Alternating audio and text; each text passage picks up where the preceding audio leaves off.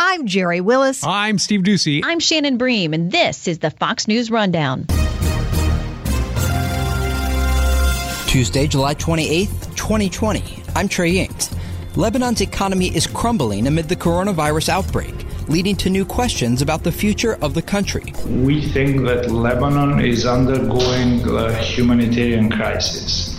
Uh, the situation is really dramatic and it really requires uh, uh, attention and imminent intervention, basically, in all, in all words, in all sense. This is the Fox News Rundown Global Pandemic. Lebanon's economy is suffering, leading more than half of the country to struggle even finding food. Women and children are undergoing excessive stress as movement restrictions continue amid the spread of disease. Over the next few minutes, you'll get the latest headlines on the global COVID-19 outbreak and hear from Bujar Hoxha, the Lebanon country director for CARE. Starting first in Russia, that has seen more than 800,000 cases of COVID-19. Cases have leveled off there and started to decline, as the country is still reporting more than 5,000 daily cases. The Russians say they will start to vaccinate medics in August as part of an experimental program with a late stage trial vaccine. Now to Brazil, that is reporting nearly 2.5 million cases of the virus. Brazilian President Jair Bolsonaro is being criticized for neglect during the early days of the pandemic. Now a group of unions that represents a million Brazilian healthcare workers has filed a complaint with the International Criminal Court against the president, accusing him of crimes against humanity. Nearly 90,000 Brazilians have died of COVID-19. Finally, in Lebanon, coronavirus cases are starting to spike, though the country has only reported 51 deaths. With around 4,000 total cases, this may not seem like a major problem, but there are only 6.8 million people in the country. The Lebanese government is now reimposing lockdown restrictions, though this will have its own set of challenges for civilians. So who is most at risk as Lebanese lockdowns affect the economy and daily routines? So in Lebanon, uh, contextually, is like what we like to call a triple crisis. This is Bujar Hoxha, the Lebanon country director for CARE. We have a country that is dealing with the pressing acute needs in health with the global pandemics of COVID-19, then refugee crisis, which is uh, with uh, in particular the Syrian refugee caseload that is hosted in Lebanon, and then the largest one that is has just uh, outbroke now is the economic crisis uh, within Lebanon itself. Well, so I, I guess we could start by talking about specifically the economic crisis. And I know that CARE focuses a lot of their work on women and children because this is a uniquely vulnerable population amid these circumstances. So I just wanted to get a better understanding of some of the challenges that women and children are facing economically amid this outbreak. This is really important that we make a clear distinguish between the socioeconomic and the humanitarian crisis. Because we in CARE, uh, we believe that the facts that we see in the ground, uh, we think that Lebanon is undergoing a humanitarian crisis. Lebanese are facing unheard or unseen crises in the last three decades. So you have a lot of Lebanese average households whose purchasing power is decreasing rapidly, is basically diminishing. And uh, this uh, fading power, it has to do a lot with uh, them being uh, very much de- dependent on the local uh, Lebanese pounds. So, in line with this, you have around uh, 45 to 50 percent of people who have difficulty in accessing basic food commodities. So they, uh, a lot of statistics would point out that over 45% of Lebanese are living below poverty line, meaning that many of them have challenges in accessing basic healthcare, like primary healthcare.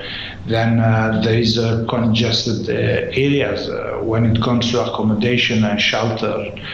Then uh, parents have uh, difficult choices to make come academic year because they have to make a choice whether they can enroll their children in uh, public schools, whether they can afford the cost with everything that is going off. So we see a very worrying trend of people falling off the cliff every single day in Lebanon. Uh, the situation is really dramatic and it really requires uh, uh, attention and imminent intervention, basically, in all in all words, in all sense. Absolutely, the attention from the international community is so important, so that people understand how dire the situation is. I think it's interesting you talk about these people who were doing everything they could to help their communities, and now even those who were helping need help themselves. How has this changed the way that CARE is providing aid to those who need it in Lebanon? So uh, we have uh, gone almost to what we like to call in humanitarian humanitarian terms as uh, going to basics.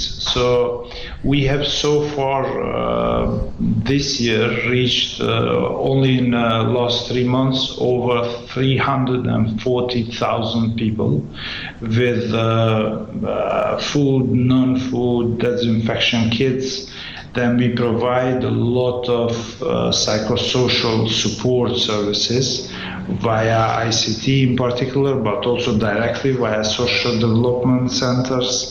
Then, uh, because a lot of youth are affected, and they are quite engaged in social media, we do provide quite a lot of social media awareness. So there's been a, quite a galvanized movement around here on providing as much as we can for the Lebanese uh, community, society, and we are advocating around uh, uh, the necessity to acknowledge and recognize Lebanon as a humanitarian crisis that needs imminent intervention in forthcoming period. You've been listening to Bujar Hoxha, the Lebanon Country Director for CARE. We'll be right back. What I find so important about the NGOs and organizations that are operating broadly in the region, but also in Lebanon, is that you're able to operate in an apolitical way, uh, keeping a lot of the geopolitics out of the conversation and focusing on the civilians who need aid. While I know it could be difficult to speak totally freely and broadly on this topic, I, I do want to ask you about the political situation in Lebanon and how it makes the job more difficult, if it does. We really urge all sides uh, that are part of this political constellation uh, to keep cool heads, to keep calm, to keep composed, and to look at the policies that could make the life of Lebanese more conducive when it comes uh, to certain decisions. So they could have more incentivized, for example, programming for local production, uh, where we could uh, possibly in the three-year trajectory increase local employment through different uh, programs with NGOs. So this is where uh, where we see the role and where we urge uh, another um, appeal that we would make to the Lebanese policymakers is to align with the international community in addressing uh, what do we see as a humanitarian crisis. And then finally, how do you think that CARE can get more people to focus in on the situation in Lebanon and around the world when it comes to civilians who are suffering? I imagine this is one of the most difficult parts of the job is making people care about civilians in places that they've never been to and often never heard of. And we see these harrowing images out of Lebanon of people who have empty fridges and can't afford to feed their families. But oftentimes, what gets picked up in the media and what people hear about are the conflict angles and the bullets and the clashes at the border, as we saw this week. But oftentimes they forget about the civilians. So I wanted to ask you how you feel more people can be informed and learn about what's actually happening in Lebanon. Well, uh, first, uh, I would like to say that uh, region, but also Lebanon in particular, is one of the most fascinating, stunning, and diverse countries that um, exist out there in the world. You know, it has uh, history, and its its people are unique in terms of solidarity, in terms of diversity. They bring together different cultures, and uh, now that we are approaching uh, Eid al-Adha, uh, which is celebrated by all Lebanese, but in particular uh, from those from Islam religion, we take the opportunity to uh, congratulate uh, them in advance, a week in advance. But uh, I would, if there is one thing I would like to urge people to focus on, is that this is a society that is uh, quite well educated, and this type of trends or declines have occurred over years in different parts of uh, different uh, cycles of history in different parts of the world. So uh, we have to get together, and that's uh, where care comes in. We have to galvanize movements and if uh, there is a vehicle that is the best uh, way to deliver for Lebanese people and to be their voice, that is where care comes in. We try to represent or to uh, pass on, the, convey the messages that we get from different beneficiaries, different Lebanese who are the cliff, as I mentioned earlier, uh, to different international audiences, and we try to to to share the, their stories. So.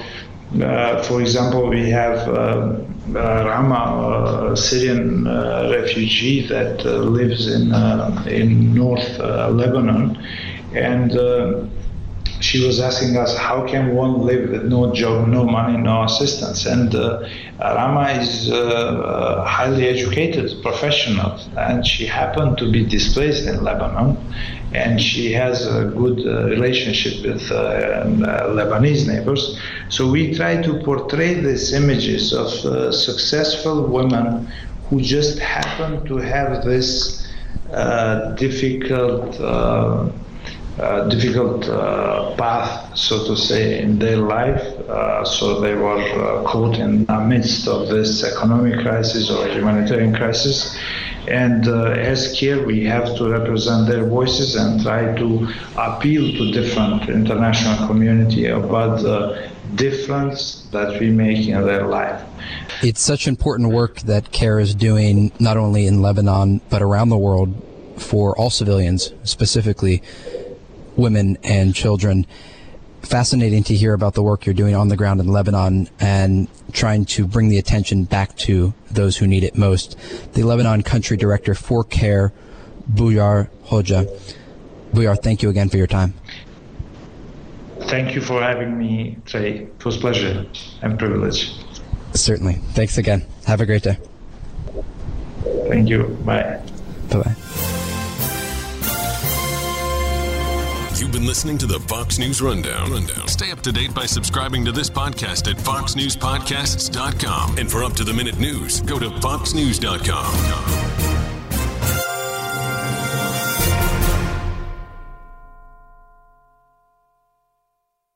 from the Fox News Podcasts Network. I'm Ben Domenech, Fox News contributor and editor of the Transom.com daily newsletter, and I'm inviting you to join a conversation every week. It's the Ben Domenech Podcast. Subscribe and listen now by going to foxnewspodcasts.com.